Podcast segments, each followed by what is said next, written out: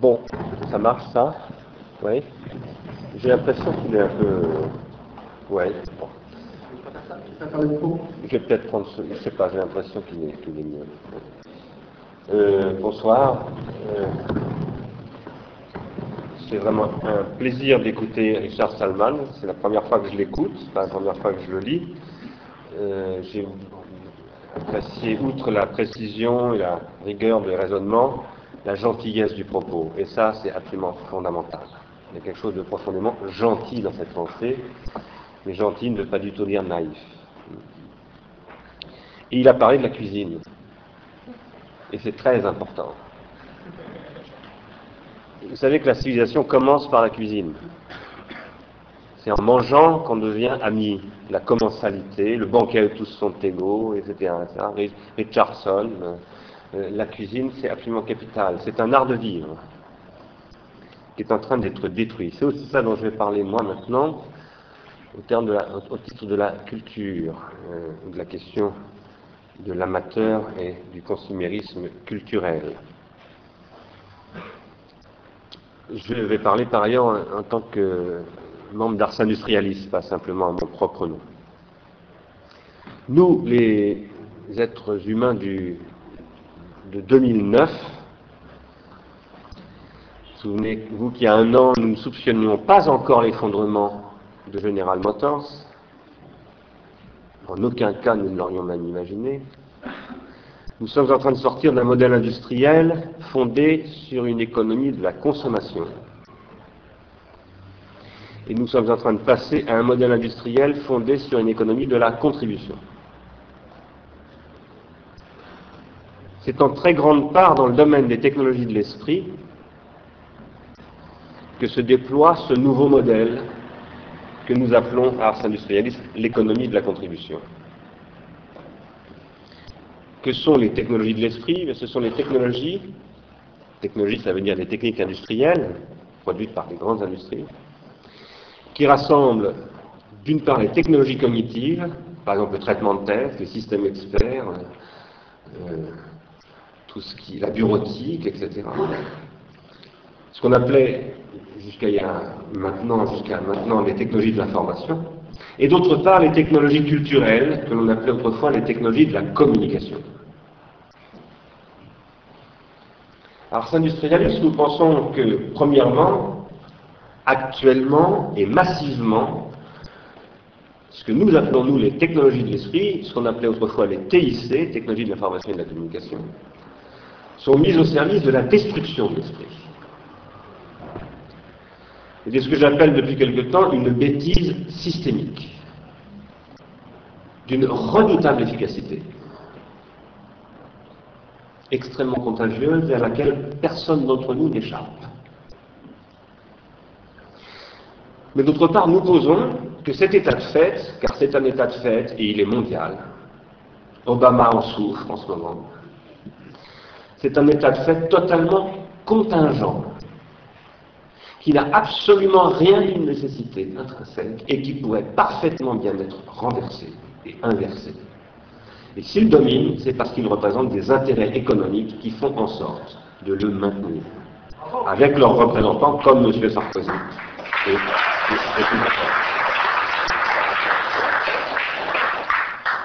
Les technologies de l'esprit, ce que nous appelons les technologies de l'esprit, ars industrialiste, c'est ce que Platon appelait des pharmacas ce qui est le pluriel du, mot pharmacon, qui veut dire en grec à la fois remède et poison. C'est à propos de l'écriture que Platon déclare que l'écriture est un pharmacon, c'est un poison entre les mains des sophistes qui s'en servent pour crétiniser les jeunes Athéniens, mais c'est un remède entre les mains des philosophes qui en font la lutte contre la crétinisation et l'objet de cette lutte. Et je dirais que c'est plus d'ailleurs les stoïciens que les platoniciens qui théoriseront cela.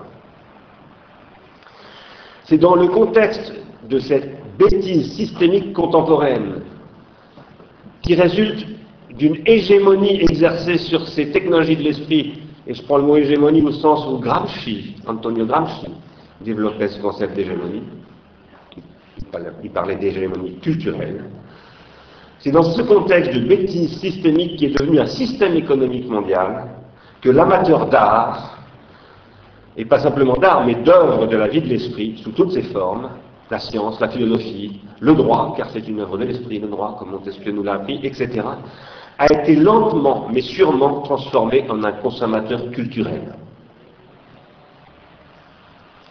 La bêtise systémique est elle-même ce qui a été engendré par la logique du marketing au service du consumérisme, dont l'année 2008 a révélé les énormes ravages qu'il provoque. Et ça a commencé en 2016. Et qui a fait qu'aujourd'hui, personne au monde ne défend ce système. Personne. Même Berlusconi s'en prend à ce système. Même Sarkozy s'en prend à ce système. Officiellement. Dans les paroles. Parce qu'ils savent que le sentiment général mondial, vous alliez en Chine, en Australie, aux États-Unis, en Russie, c'est que nous vivons la fin de ce modèle. Et qu'il est devenu, ce modèle, essentiellement toxique, pas simplement avec les actifs toxiques financiers, mais il détruit le moral des individus, il détruit les rapports intergénérationnels, ils font que les parents ne peuvent plus élever leurs enfants. Il est devenu foncièrement empoisonnant.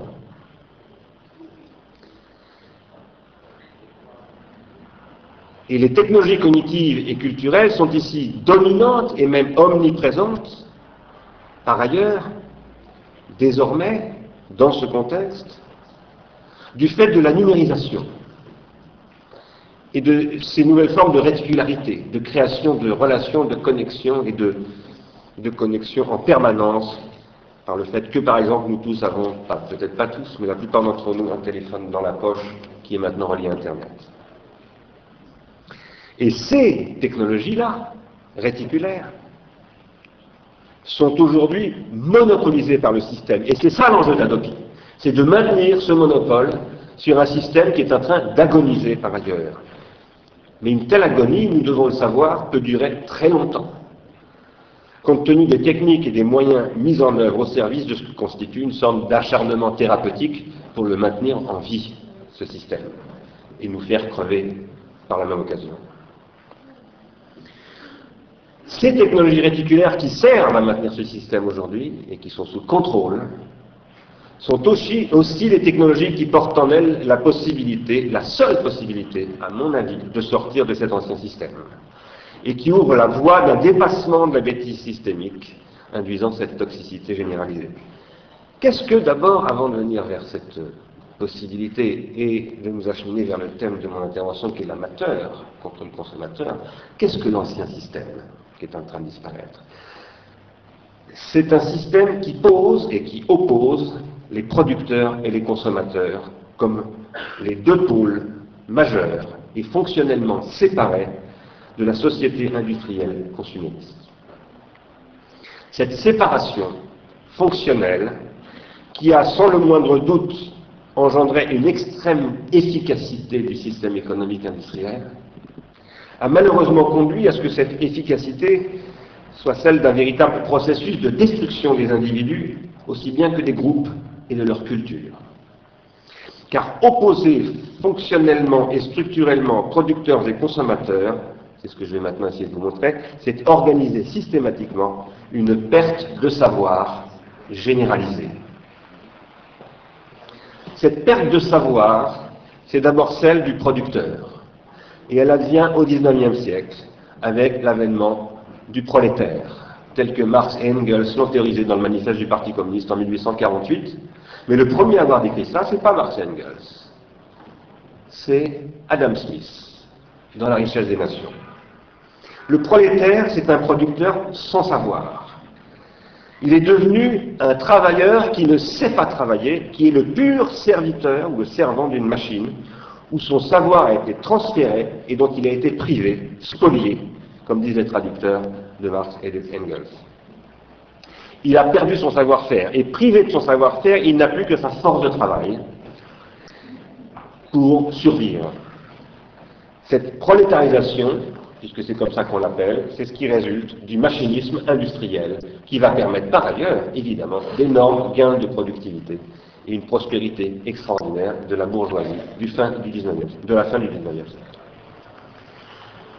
La perte de savoir est ensuite celle du consommateur. Elle advient au XXe siècle. Le consommateur ne perd pas ses savoir-faire, il perd ses savoir-vivre. Par exemple, il ne sait plus faire la cuisine. Il ne sait plus élever ses enfants. Il ne sait même plus enterrer ses parents. Il ne sait plus parler. Il ne sait plus parler, il ne sait plus faire les accords en français. quand je vous dis ça, je vous parle de moi. Un jour, j'ai eu la surprise, en me réécoutant un séminaire que j'avais fait au collège de philosophie, de m'apercevoir que je ne faisais plus des accords.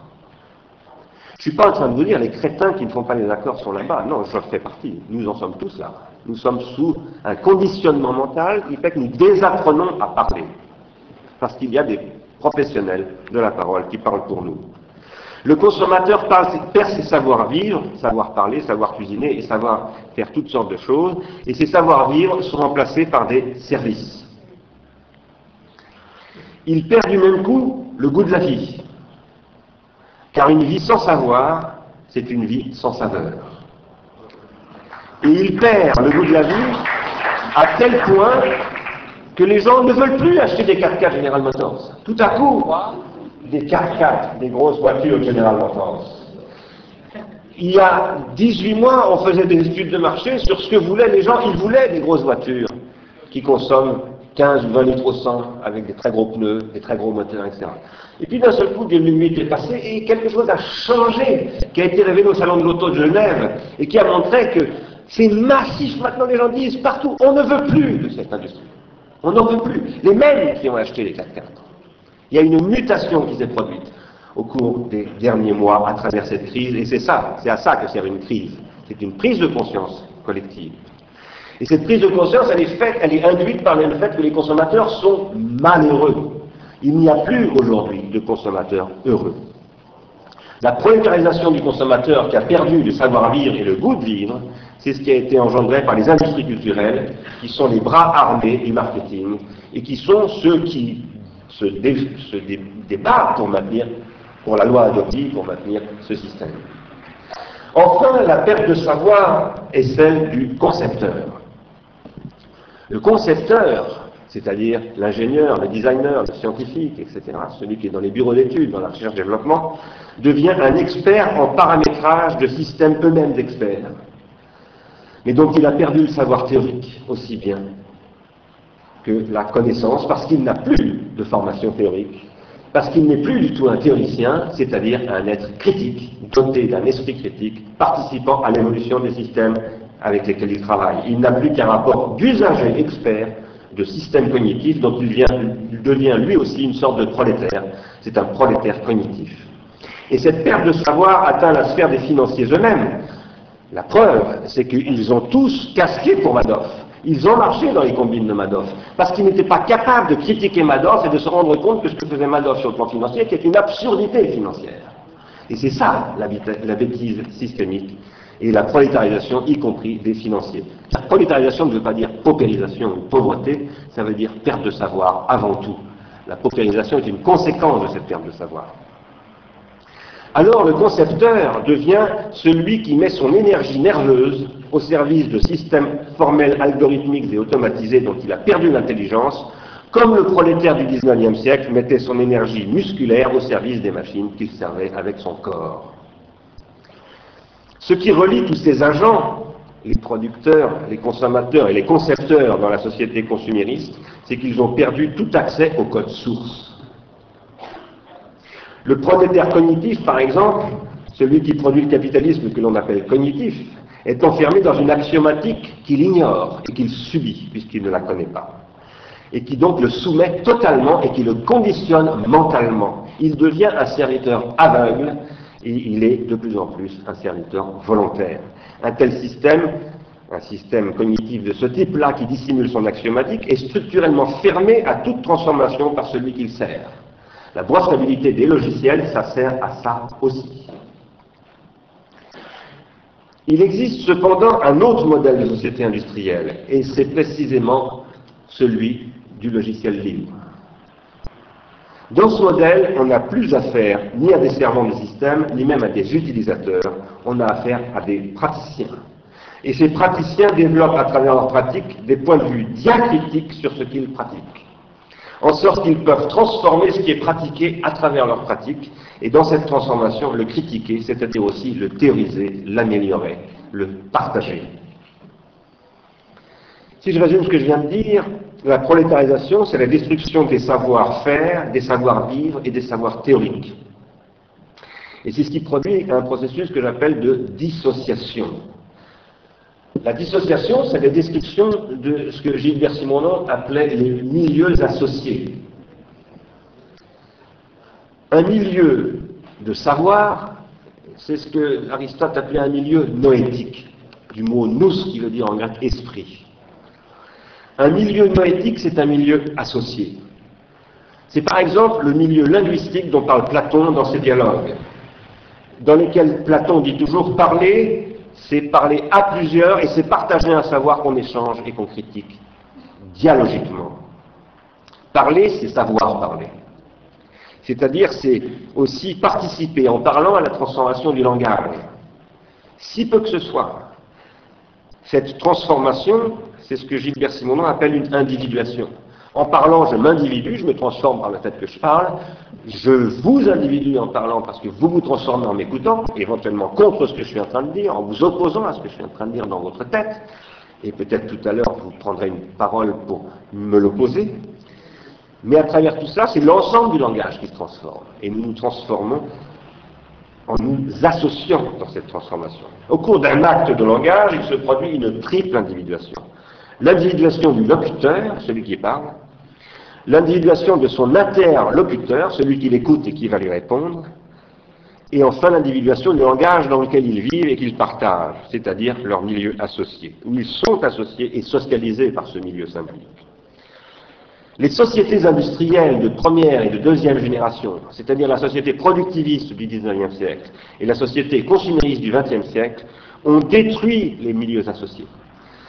La société productiviste du XIXe siècle a détruit des milieux de travail où les travailleurs produisaient du savoir et en a fait de purs prolétaires qui ne sont plus des travailleurs, qui sont des employés, ce qui n'est pas la même chose. Ils ne travaillent plus au sens où ils développent un savoir. Travailler, c'est développer un savoir.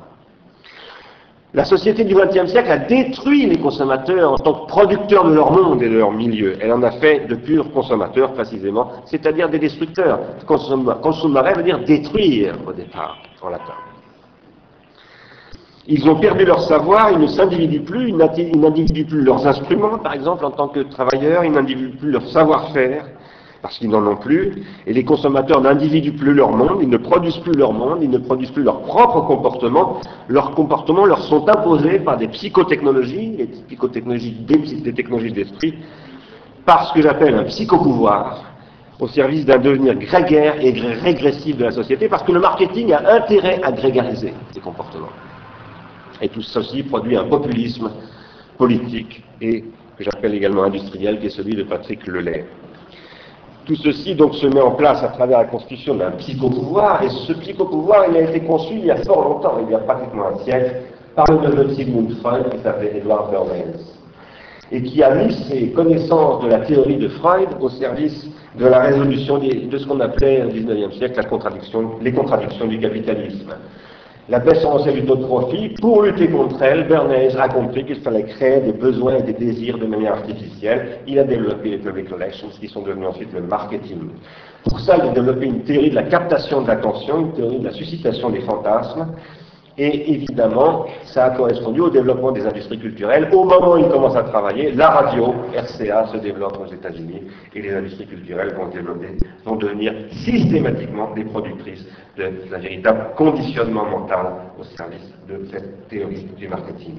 Alors, ces industries culturelles vont devenir prescriptrices de comportements culturels qu'il va devenir impossible, ces comportements dits culturels, de distinguer des industries de la distraction, c'est-à-dire de la captation de l'attention et de la production de ce que un type qui s'est fait virer depuis a appelé le temps de cerveau disponible. Il s'est fait virer parce que TF1 plonge, parce que M6 plonge, parce que Canal Plus plonge, toutes ces industries sont en train de plonger. Et elles se débattent comme des folles en espérant que Adobe va les sauver, parce que leur modèle est fini. Et elles ne veulent évidemment pas le lâcher parce qu'il est fini, mais il continue à rapporter beaucoup d'argent et qu'il est politiquement absolument stratégique pour ceux qui ont soutenu ce modèle. C'est ce devenir qui va produire le consumérisme culturel et qui va engendrer ce que je vais maintenant décrire comme étant la prolétarisation de l'amateur d'art, c'est-à-dire sa disparition. L'amateur d'art prolétarisé va être remplacé par le consommateur de culture.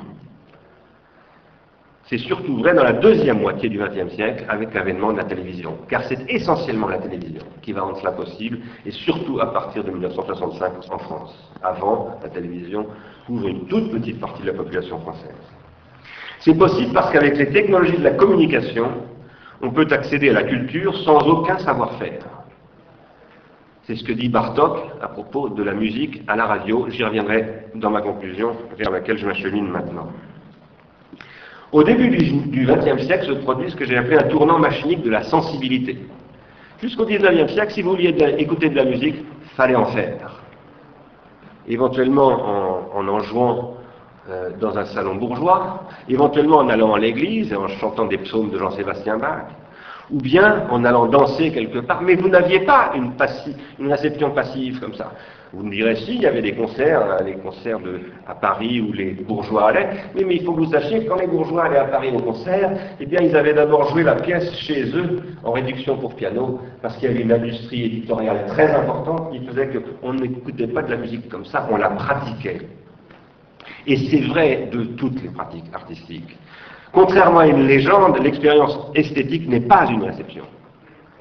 Elle n'est jamais passive. Elle, se, produit dans des contextes de sensorimotricité extrêmement variés. Les cultes religieux, avec Jean-Sébastien Bach par exemple, ou encore avec Marcel Proust, lorsqu'il parle de comment il a commencé à regarder la peinture à Combray et qu'il a vu les guirlandes sur les tableaux, et ça, c'était accompagné par les prêches, les danses, les rituels, l'armée, qui est, il faut le savoir, je sais grâce à Nicolas Donin, ce qui a permis le développement du saxophone, c'est elle qui a financé la production du saxophone, l'armée, et toutes sortes d'autres lieux, dont l'école, évidemment, la scène bourgeoise telle que l'a décrit Roland Barthes, qui vous explique, par exemple, Roland Barthes, que Schumann, c'est pas très intéressant à écouter, c'est pas de la très, très bonne musique à écouter, c'est de la bonne musique à jouer. Ces contextes sont producteurs de savoir et de fréquentation régulière des œuvres, pas forcément sous la forme de j'écoute une musique donc je la joue, ça peut être autrement, je la transpose dans d'autres choses. Mais ce sont des expériences de fréquentation des œuvres en tant qu'elles sont inconsommables. Elles ne s'usent pas. Plus on les pratique, plus elles sont neuves.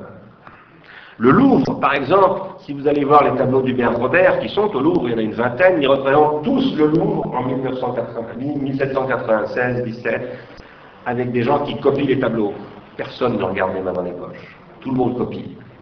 Ça ne viendrait pas à l'idée d'un visiteur du musée à cette époque-là de regarder les tableaux les mains dans les poches. Parce que pour regarder, il faut copier. Qui est-ce qui dit qu'il faut copier pour regarder? C'est le baron de Kélus, amateur officiel représentant du roi à l'Académie royale de peinture en 1745-50. Et c'est Goethe qui dit un tableau qu'on n'a pas copié, on ne peut pas en parler. On ne sait pas ce qu'il y a dedans. Mais c'est aussi Cézanne qui vous dit la montagne Sainte-Victoire, pourquoi est-ce que je la peins ben, Pour la voir et pour pouvoir vous la montrer. Parce que je ne suis capable de voir que ce que je suis capable de montrer. N'importe qui qui a enseigné un petit peu sait cela. Un élève à qui vous ne faites pas faire des exercices où il va faire le raisonnement, ou par exemple il va redéduire la démonstration du théorème de Thalès. Ce n'est pas un élève, c'est un mouton. Et vous, vous n'êtes pas un prof, vous êtes un garde-chiourme. Lorsque Glenn Gould a dit en 1965 dans une revue qui s'appelait, je crois, Hi-Fi, dans laquelle il a dit dans 40 ou 50 ans, lorsque toutes les recherches qui se font à l'Université de Californie se seront transférées vers l'industrie, les auditeurs de musique manipuleront la musique. Il faut que j'arrête Non. Je parle trop fort Trop vite. Je parle trop Pardon, Richard. Je n'entends pas les mots. Je suis désolé, Richard. Je suis désolé. Avec la passion, vous parlez vite. eh oui, effectivement. Je, je, ralentis. Donc je parlais de Glenn Gould, le musicien canadien, qui disait dans un article extraordinaire, en 1965, que dans 50 ans, disait-il, les chaînes de fidélité qui seront numériques permettront au public de manipuler les œuvres, de les transformer, de les interpréter, de les analyser, etc., etc. Parce que pour Gould, comme pour Roland Barthes, pour Gould quoi comme pour Roland Barthes, le, théoricien français Roland Barthes, on, joue les œuvres, on ne, les consomme pas, on doit les pratiquer. Joseph Beuys, l'artiste allemand, qui parlait de sculpture sociale, c'est le titre d'Antoine Moreau tout à l'heure, c'est quasiment une citation de Joseph Beuys, disait tous doivent être artistes. Est-ce que ça veut dire que tout le monde doit être artiste, euh, tout le monde doit devenir artiste au sens... Non, il, disait simplement que le boulanger, je le cite, le boulanger, l'infirmière, etc., ne peuvent accéder aux œuvres d'art qu'il y a quelque chose en eux qui est en puissance artistique et qui est activé par les œuvres d'art. Alors, l'enjeu du conflit actuel autour de la propriété intellectuelle, c'est évidemment un enjeu autour de l'accès au savoir, au savoir-faire, au savoir-vivre et au savoir théorique.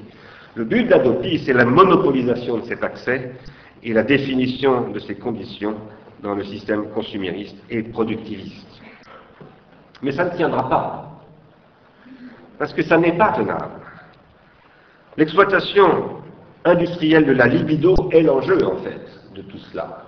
Lorsqu'Edouard Bernays développe ces techniques dans les années 20 avec les industries culturelles de captation du désir, en fait, il dit pour lutter contre la baisse essentielle du taux de profit, il faut capter une autre énergie qui est la plus importante. C'est l'énergie libidinale des consommateurs et aussi des producteurs.